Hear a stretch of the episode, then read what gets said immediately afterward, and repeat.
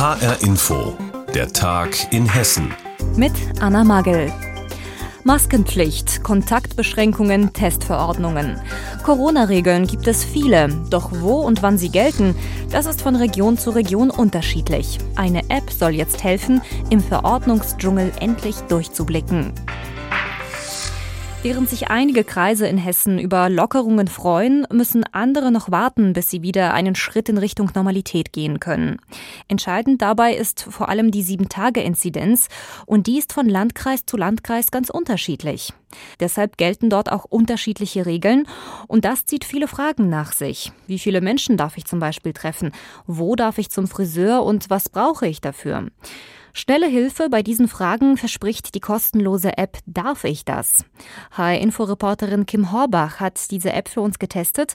Wir haben sie vor dieser Sendung gefragt, Kim, wie funktioniert die App genau? Ja, darf ich das? Informiert dich, wie der Name schon sagt, welche Corona-Regeln und Einschränkungen in einer bestimmten Region oder auch an einem bestimmten Ort gerade gelten. Ich habe das mal mit meinem Wohnort Neu-Isenburg ausprobiert. Da siehst du dann erstmal die aktuelle 7-Tage-Inzidenz und unten drunter ist dann nach dem Stufenplan der Landesregierung aufgedröselt, welche Regeln entsprechend gerade gelten. Und wie detailliert sind die Infos? Wirklich ziemlich detailliert und übersichtlich. Du siehst da, welche Ausgangsbeschränkungen gibt's gerade, wie sieht's aus beim Einzelhandel, was brauche ich für den Friseur- oder Fitnessstudiobesuch, kann ich eigentlich in den Zoo und was ist der Stand bei der Gastronomie. Du siehst aber auch die Vorschriften für Kitas, für Schulen, Krankenhäuser, Pflegeheime oder auch Hotels. Das ist natürlich jetzt auch praktisch, wenn es bald in den Sommerurlaub geht. Gerade bei Orten und Regionen, die eben nicht im eigenen Bundesland liegen, kennt man ja oft oft die Regeln nicht so richtig und äh, da gibst du dann einfach deinen Urlaubsort in der App ein und siehst auf einen Blick, was du dort beachten musst. Die App unterscheidet auch zwischen regionalen Einschränkungen und Regeln, die das gesamte Bundesland betreffen. Das klingt nach einer ganzen Menge an Infos. Wie kann ich denn gezielt die Inhalte raussuchen, die für mich auch wirklich interessant sind? Ganz einfach. Du kannst dir Themen mit einem Herzchen markieren, die dir besonders wichtig sind. Also zum Beispiel Campingplätze, Freibäder, Kinos, Gottesdienste oder Biergärten. Diese Themen werden dir dann für alle ausgewählten Orte zuerst angezeigt. Und das Ganze arbeitet noch mit einem Ampelsystem. Das heißt, vor dem jeweiligen Thema siehst du dann einen farbigen Punkt. Rot heißt Verbote, Orange heißt Einschränkungen und Grün heißt alles erlaubt. Nun ist die App ja kostenlos. Gibt es da vielleicht einen Haken, zum Beispiel beim Datenschutz? Ja, da kann ich Entwarnung geben. Die App sammelt keinerlei private Daten wie den Standort oder ähnliches und man muss sich auch nicht registrieren. Es wird auch keine Werbung angezeigt, was ich echt angenehm finde. Einziger potenzieller Haken, die App arbeitet auf Basis von offiziellen Daten des Bundes. Die Angaben in der App können also immer nur so gut oder aktuell sein, sein wie die Daten auf dem Bundesserver, den die App eben anzapft.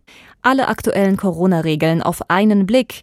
Was erlaubt ist und was nicht, je nach Region, das zeigt die App Darf ich das? Kim Horbach hat sie uns vorgestellt. Nach den ersten Lockerungen der Corona-Beschränkungen freuen sich viele auf Dinge, die schon eine ganze Weile nicht mehr möglich waren. Zum Beispiel ein schöner Shoppingbummel in der Stadt, ein schickes Essen im Restaurant oder ein erholsamer Urlaub im Hotel. Nur wie bereiten sich die Unternehmen in Hessen darauf vor, also auf einen möglichen Ansturm im Einzelhandel, in der Reisebranche oder in der Gastronomie? Und was heißt das für die Kunden? Jutta Nieswand hat nachgefragt. Im Kronenhof in Ödelsheim im Landkreis Kassel. Juniorchefin Ann-Sophie Prölutzki räumt auf der Terrasse des Hauses auf, in dem sich ein Restaurant und ein Hotel befinden.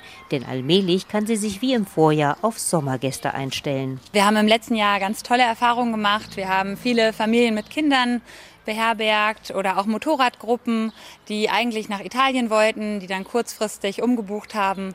Wir haben einfach viele neue Gäste bekommen und gewonnen, die sonst den Weg nicht zu uns an die Weser gefunden hätten. Das stimmt uns sehr zuversichtlich, dass das auch in diesem Jahr wieder der Fall sein wird. Seit sechs Monaten ist das Haus jetzt geschlossen. Das ist schon sehr kräftezehrend, gibt Ann-Sophie Prelutzki zu. Alle Rücklagen sind aufgebraucht, es mussten sogar Kredite aufgenommen werden.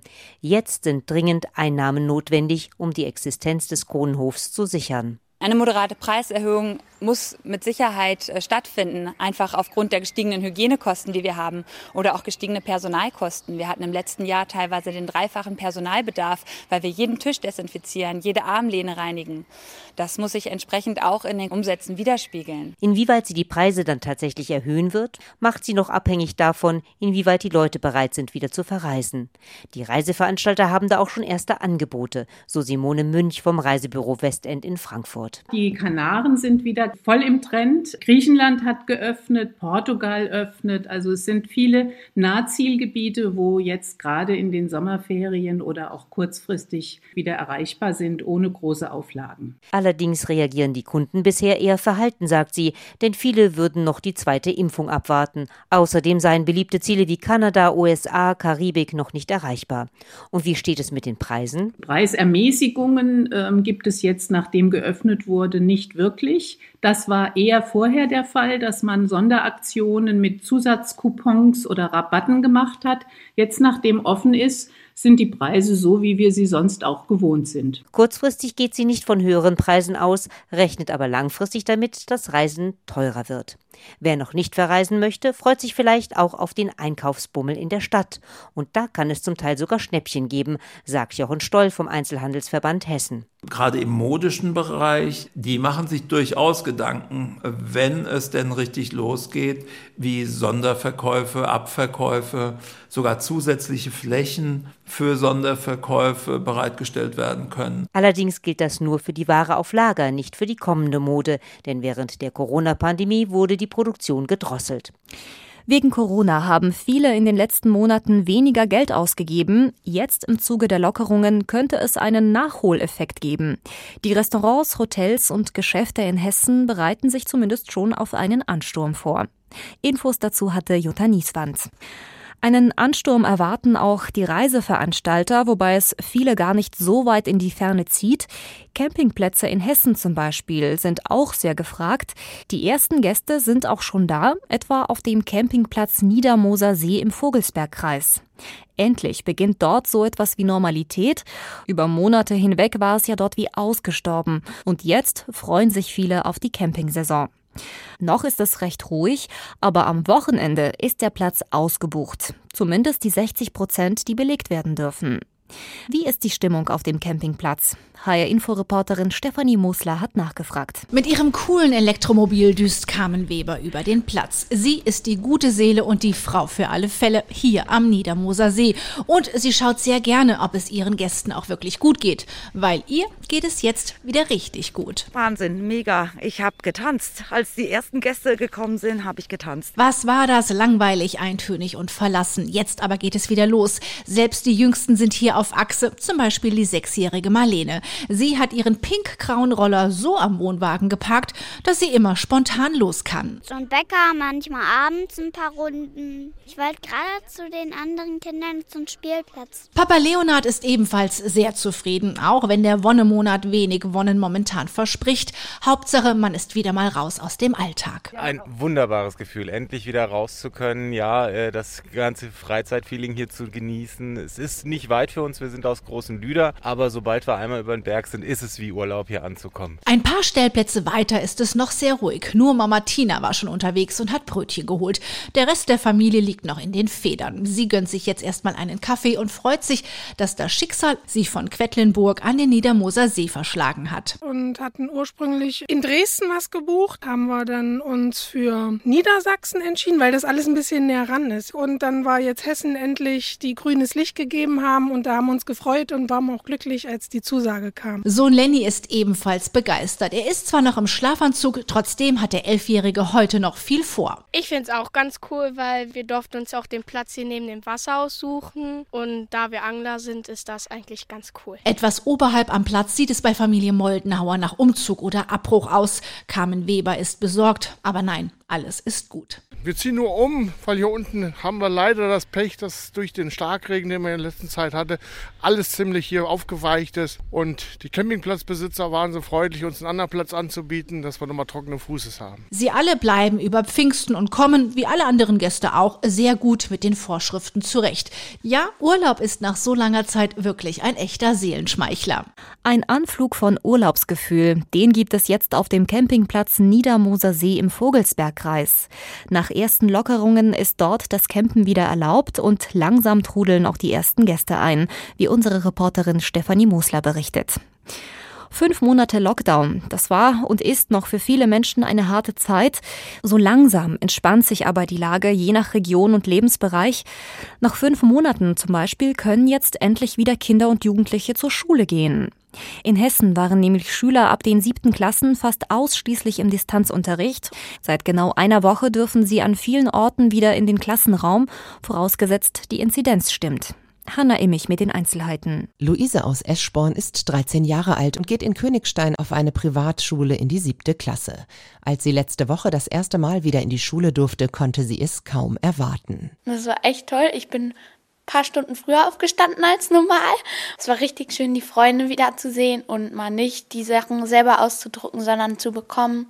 Es war richtig schön. Die Zeit zu Hause im Homeschooling fand sie am Anfang noch cool. Am Ende hat es sie nur noch genervt, erzählt sie. Also früher hat man nicht gedacht, dass man die Schule einmal so vermissen wird wie jetzt. Und jetzt denkt man schon so, morgen gehe ich in die Schule, jetzt freue ich mich mega. Normalerweise spielt Luise Tuba in der Schulband, geht jede Woche schwimmen. All das fällt momentan weg. Aber was ihr am meisten gefehlt hat die letzten Monate, waren ihre Freunde und der Alltag, die Struktur, die die Schule vorgibt. Plötzlich war einfach alles irgendwie weg und man musste erstmal alles von neu aufbauen. Du kriegst nicht mehr die Arbeitsblätter auf den Tisch und musst die bearbeiten, sondern du musst sie dir eigenständig ausdrucken. Diese Eigenverantwortung fällt ihr schwer, obwohl sie gute Voraussetzungen hat. Sie wohnt mit ihren Eltern und drei Geschwistern in einem großen Haus, hat genug Platz zum Lernen. Das Internet ist zwar oft langsam, sagt sie, aber es gibt zumindest genügend Computer. Das sieht bei der 13-jährigen Ilhem anders aus. Sie wohnt in Frankfurt und geht auch in die siebte Klasse. Ihr Vater hat mehrere Jobs, sie hat drei Geschwister und teilt sich mit ihren beiden Brüdern ein Zimmer. Zu Hause fällt es ihr nicht immer leicht zu lernen. Ich konnte halt mich zwar gut konzentrieren, aber meine Geschwister hat man halt dazu auch gehört.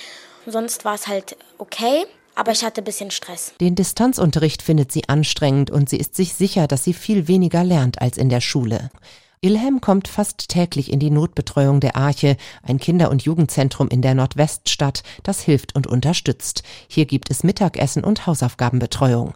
Auch der zwölfjährige Sufian und sein bester Freund, der 13-jährige Luca, treffen sich hier regelmäßig. Die beiden waren auch nach Monaten das erste Mal wieder in der Schule. Ich habe mich eher gefreut, dass ich wieder in die Schule gehen kann, weil ich wieder meine Freunde sehen kann, weil wir endlich auch wieder normalen Unterricht haben. Die lange Zeit im Homeschooling hat ihnen zu schaffen gemacht. Oft gab es Ärger mit der Technik im Online-Unterricht, erzählt Sufian. Als ich dran war, mein Internet oft versagt. Dann haben mich ne, meine Klassenlehrer nie verstanden, deswegen musste ich es immer im Chat reinschreiben und das war nicht gut, weil ähm, dann Kinder, die halt reden konnten, ähm, waren dann halt schneller als ich und dann mein Lehrer denkt, dass ich halt sozusagen mäßig abgeguckt habe, obwohl ich das schon vorher wusste. Und vor allem das viele Alleinsein, der fehlende Sport, keine Freunde treffen, hat die letzten Monate sehr lang werden lassen. Manchmal sitzt man halt alleine zu Hause, man kann nirgendwo hingehen, ist halt nicht so toll. Umso mehr freuen sich alle vier, Luise, Ilhem, Sufian und Luca, endlich wieder die Schulbank drücken zu dürfen.